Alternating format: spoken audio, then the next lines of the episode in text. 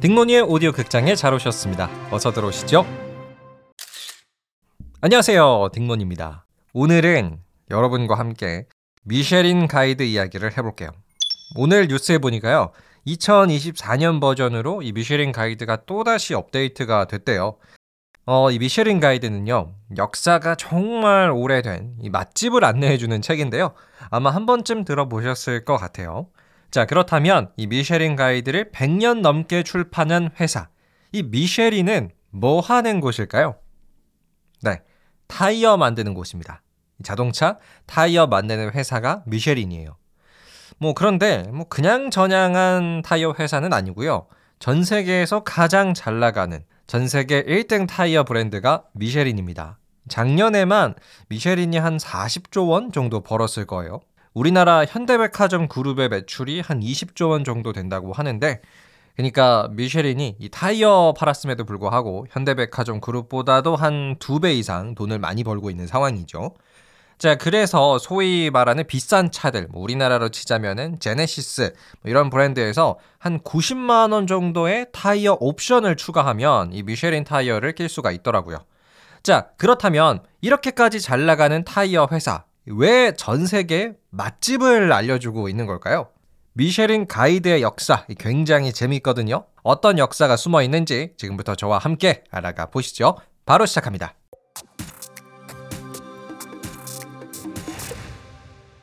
네, 미쉐린 타이어는 천팔백팔십구 년 프랑스에서 탄생을 했어요. 창업자는 앙드레와 에드와르, 미쉐린 형제였습니다. 그래서 회사 이름이 이 창업자의 성을 따가지고 미쉐린인 거예요. 자, 그런데 이 미쉐린 형제가 타이어 회사를 딱 설립했을 때가 천팔백팔십구 년이잖아요. 근데 이때는 이 자동차라는 게 굉장히 일반적이지 않았을 때였어요. 프랑스 전국에 있는 자동차를 다 모아봐도 한 삼천 대밖에 안 됐을 때였죠. 그러니까 자동차 대중화가 이루어지기 훨씬 전에 이 타이어 브랜드를 만든 건데요. 보통 자동차의 대중화 시대는 그 헨리 포드가 막 포드 자동차를 막 찍어내던 한 천구백이십 년대 정도로 보는데, 천팔백팔십구 년이면은 야, 정말 자동차가 희귀했을 때였죠. 근데 이 미쉐린 형제는 앞으로의 세상에서는 분명히 자동차가 잘 팔릴 거야 라는 선견지명으로 이 미쉐린 타이어 브랜드를 만든 거예요. 자, 하지만 이 미쉐린 형제는 그냥 앞으로 잘 되겠지라는 그런 기대만으로 타이어 회사를 만들고 가만히 기다리고 있지 않았어요. 자동차의 대중화를 빠르게 이끌어내기 위해서 이들도 노력을 하게 되는데요. 그게 바로 미쉐린 가이드입니다. 자, 미쉐린 형제가 생각했던 기적의 삼단 논법이 나와요. 어, 타이어를 많이 팔기 위해서는 당연히 자동차가 많아져야겠죠. 그런데 자동차가 또 많아지기 위해서는 자동차로 여행을 많이 가야 하는데, 그러려면 자동차 여행에 필요한 어떠한 정보를 다룬 안내책이 필요하다. 그래서 우리 미쉐린 타이어는 자동차 여행 안내책자를 만든다 였습니다. 네, 신기하죠.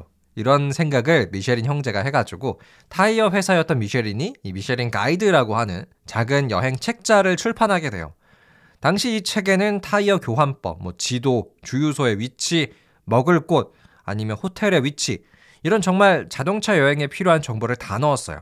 그리고 심지어는요, 이거를 무료로 배포를 했습니다. 자, 이렇게 미쉐린 가이드는 종합적인 자동차 여행 안내 책자로 한 이십 년 동안 무료로 배포를 했는데요.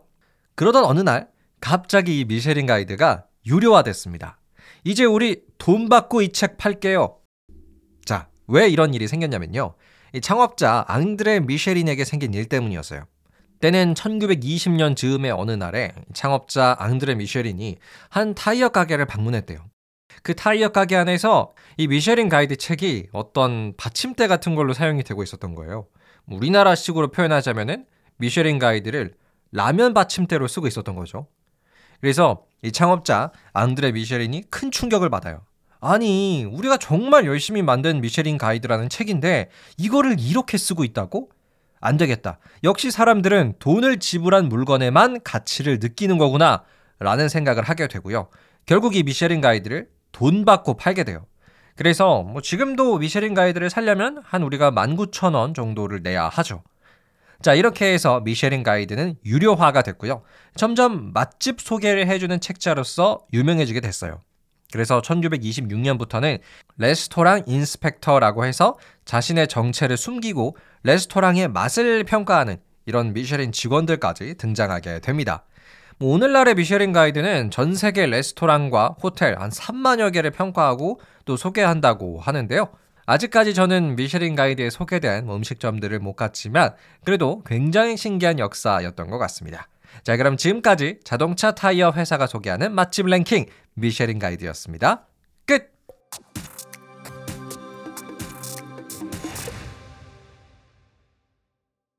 네, 오늘은 여러분과 함께 미쉐린 가이드의 역사 소개해드렸습니다.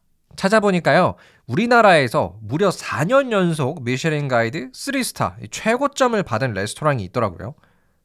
서울 한남동에 있는 모수라는 레스토랑인데요. 가격대는 런치 기준으로 이십일만 원이고 디너는 삼십칠만 원이에요. 뭐 코스로 나오는 형식이라서 뭐 특별한 날 가시기에는 굉장히 좋을 것 같습니다. 자, 그럼 마지막으로 여러분이 남겨주신 댓글 하나 읽어보도록 할게요.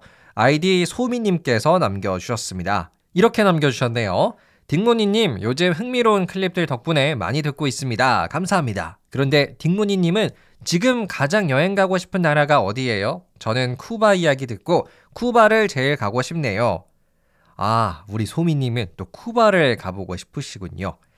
네, 쿠바. 뭔가 그 스페인의 문화도 좀 있으면서 약간의 미국의 문화도 좀 섞여 있는 듯한 굉장히 멋있는 나라라고 들었어요. 어, 저는 요새 튀르키예가 가보고 싶더라고요. 왜 그런 이야기가 있습니다, 여러분. 고대 로마 제국의 진정한 모습을 보려면 이탈리아 로마로 가야 하는 게 아니라 튀르키예를 가야 한다. 그 정도로 지금 튀르키예에 고대 로마 제국의 유적지가 많이 남아있다고 해요. 그리고 또 이 튀르키예만큼 동서양이 잘 어우러진 나라를 찾기 힘들다고 해서 꼭 한번 가보고 싶네요. 자, 그럼 오늘은 여기까지고요. 이번 주도 저와 함께 다양한 역사들을 만나보셨는데요. 푸틴의 암살 이야기도 있었고 또 미국의 발전을도 나폴레오, 그 다음 미국에서 가장 위험한 도시 디트로이트, 또 오일 쇼크, 그리고 오늘의 미쉐린 가이드까지. 여러분은 어떤 이야기가 가장 재밌으셨나요? 댓글 남겨주시고요. 또 편안한 주말 보내시길 바랍니다. 저는 더 재미난 이야기로 돌아오도록 할게요. 감사합니다. 안녕히 계세요.